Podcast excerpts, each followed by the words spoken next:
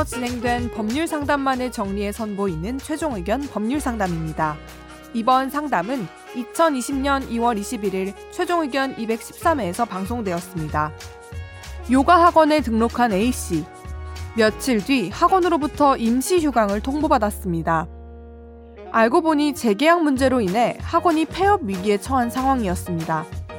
전화로 환불을 요구했지만 업주는 돈이 없다며 당장 환불은 어렵다는 입장인데요.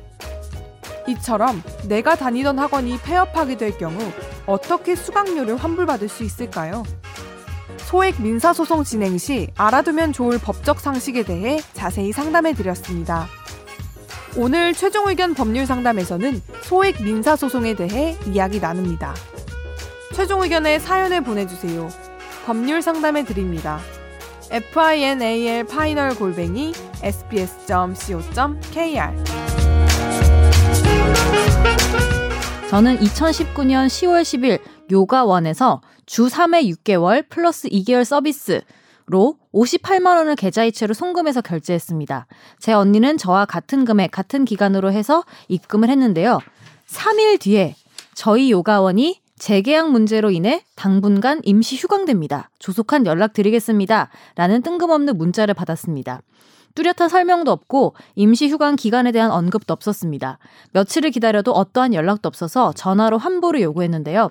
요구한 측에선 당장은 어려운 상황이므로 어, 전일까지 본인들은 몰랐던 일이라고 말할 뿐입니다.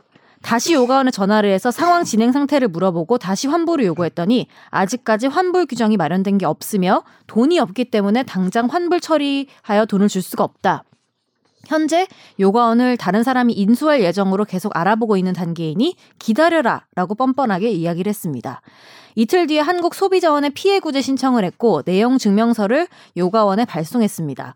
하지만 당시 요가원은 문이 닫혀 있던 상태라서 다시 저희에게 반송이 됐습니다. 이후 한국소비자원에서는 폐업 중인 업주에게 더 이상 법적으로 강행할 수 있는 절차가 없다고 해서 요가원 원장 개인에게 소액 민사소송을 진행해보라고 알려주셨습니다. 질문은요. 소액 민사소송 진행 시 소장은 어떤 양식으로 써야 하는지 그리고 필수적으로 포함되어야 하는 내용은 무엇인가요? 그리고 정확한 소송 절차가 궁금합니다. 음. 질문이 많아서 네, 하나씩 대답해 주시면 좋을 것 같네요. 네. 일단 저기 소장 양식은 구글에서 찾아보시면 은근히 HWP 파일이나 DOC 파일들이 엄청 많아가지고 도처에 있는데 일단 대한법률구조공단 홈페이지에 가시면 거기 그 법률 자료실 음. 무슨 폴더가 있어요. 네. 그게 제일 정확한가요? 그게 좀 좋은 그쵸, 것 같아요. 음. 아무래도 이게 주로 많이 하는 뭐 대여금 뭐 이런 거 반환 소송 이런 것들이 양식이 잘 정리돼 있어가지고 음. 네. 당사자 쓰고 뭐 그런 그쵸. 것도 있어서. 예. 근데 거기 보면 이제 원고 쓰고 피고 뭐 요가원 그 원장 이름 쓰고 뭐 주소 쓰고 그런 내용들이 이제 딱 포함돼 있는데 이제 돈을 언제 줬고 근데 이제 뭐 더 이상 그 요가원에서 폐업을 해가지고 음. 요가원을 이용할 수 없다.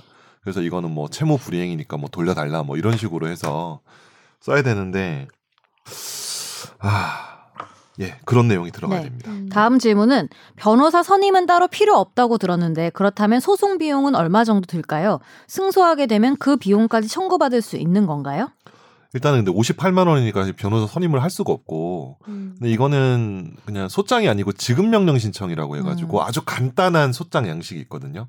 그건 지급 명령 신청을 하면은 어, 좀 더 이렇게 뭐 정식 재판보다 간명하게 사건이 해결될 수 있어요. 그것도 지급 명령도 마찬가지로 구글에 찾아보면 양식이 되게 많기 네. 때문에 그거를 찾아보시고 양식에 맞춰 쓰시면 뭐 판사가 이렇게 바로 그냥 지급 명령 나오거든요. 네. 그거는. 네. 근데 저 궁금했던 게 네. 제가 집 계약 그 고생하면서 네. 내용 증명을 엄청 보냈잖아요. 근데 인터넷에서 내용 증명을 보내면 그래도 몇천 원 하잖아요. 근데 그게 모이는 게 한 몇만 원 되니까 나 좀 아까운 거야.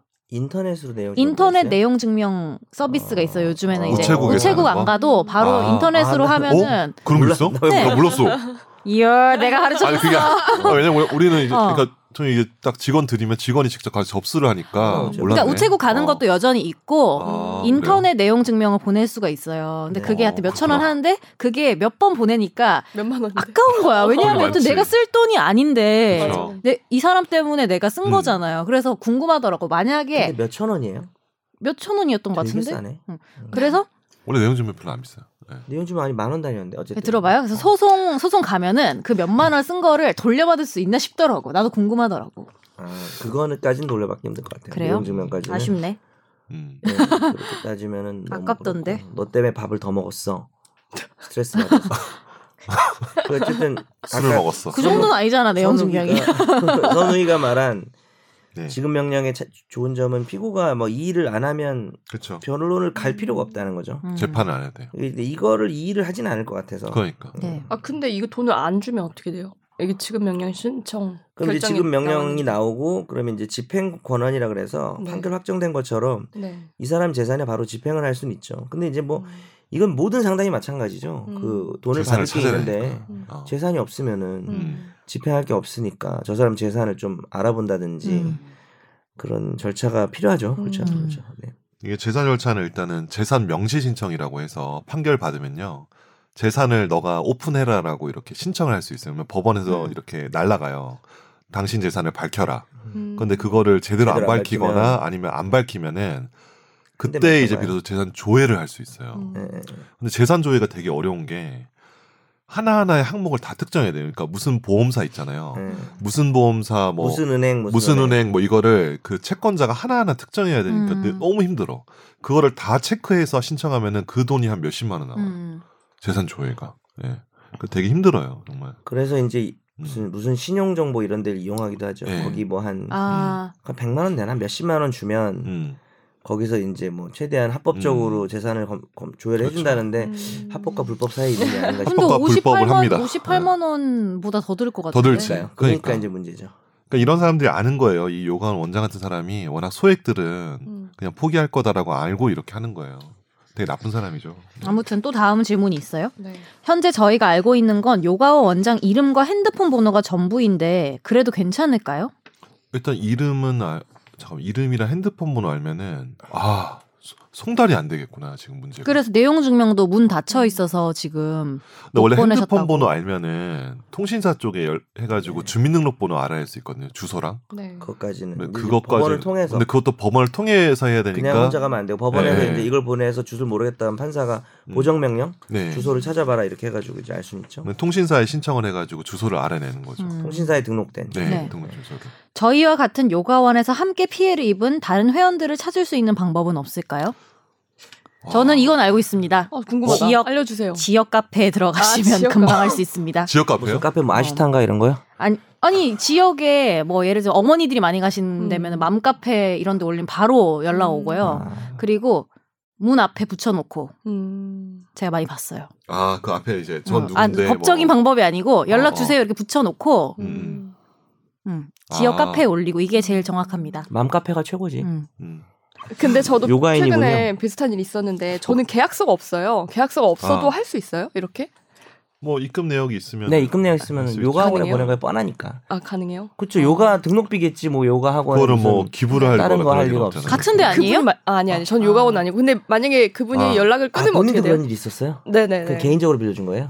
아니요 빌려준 그, 아니요 그 저도 레슨 예. 프로님한테. 무슨 학원이었어요? 뭐 힙합 골프, 댄스예요? 골프. 골프? 네. 네네. 아. 금액도 클 것 같은데 좀? 남은 게 한 60만 원 돼요 저도. 아 맞다 맞다 네, 얘기 네, 들었다. 네. 음. 근데 이거를 금액 비슷하네 이분이랑? 맞아 되게 비슷해요. 근데 그분이 저도 그 걱정이 드는 거예요. 한 달 뒤에 퇴직금 나오면 주시겠다고 했는데 음. 한달 뒤에 연락처 바꾸고 잠적하면 어떡하나. 음. 제가 아는 게 계좌번호, 연락처 이름밖에 없거든요. 음. 근데 이제 그분이 요가 학원은 확실히 요가는 운영하던 사람이고 이런 회원이 한둘이 아닐 거니까 또 증명에 큰 문제는 없는데 네, 근데 뭐김 기자님 보나마나 녹취하고 다 문자 카톡 주고받지 아, 않았습니까? 그건 있어요. 역시 기자다. 있어요. 지금 혹시 역시 듣고 계십니까? 어. 듣고 있는 거 아니야 지금? 녹취는 아, 다 있습니다.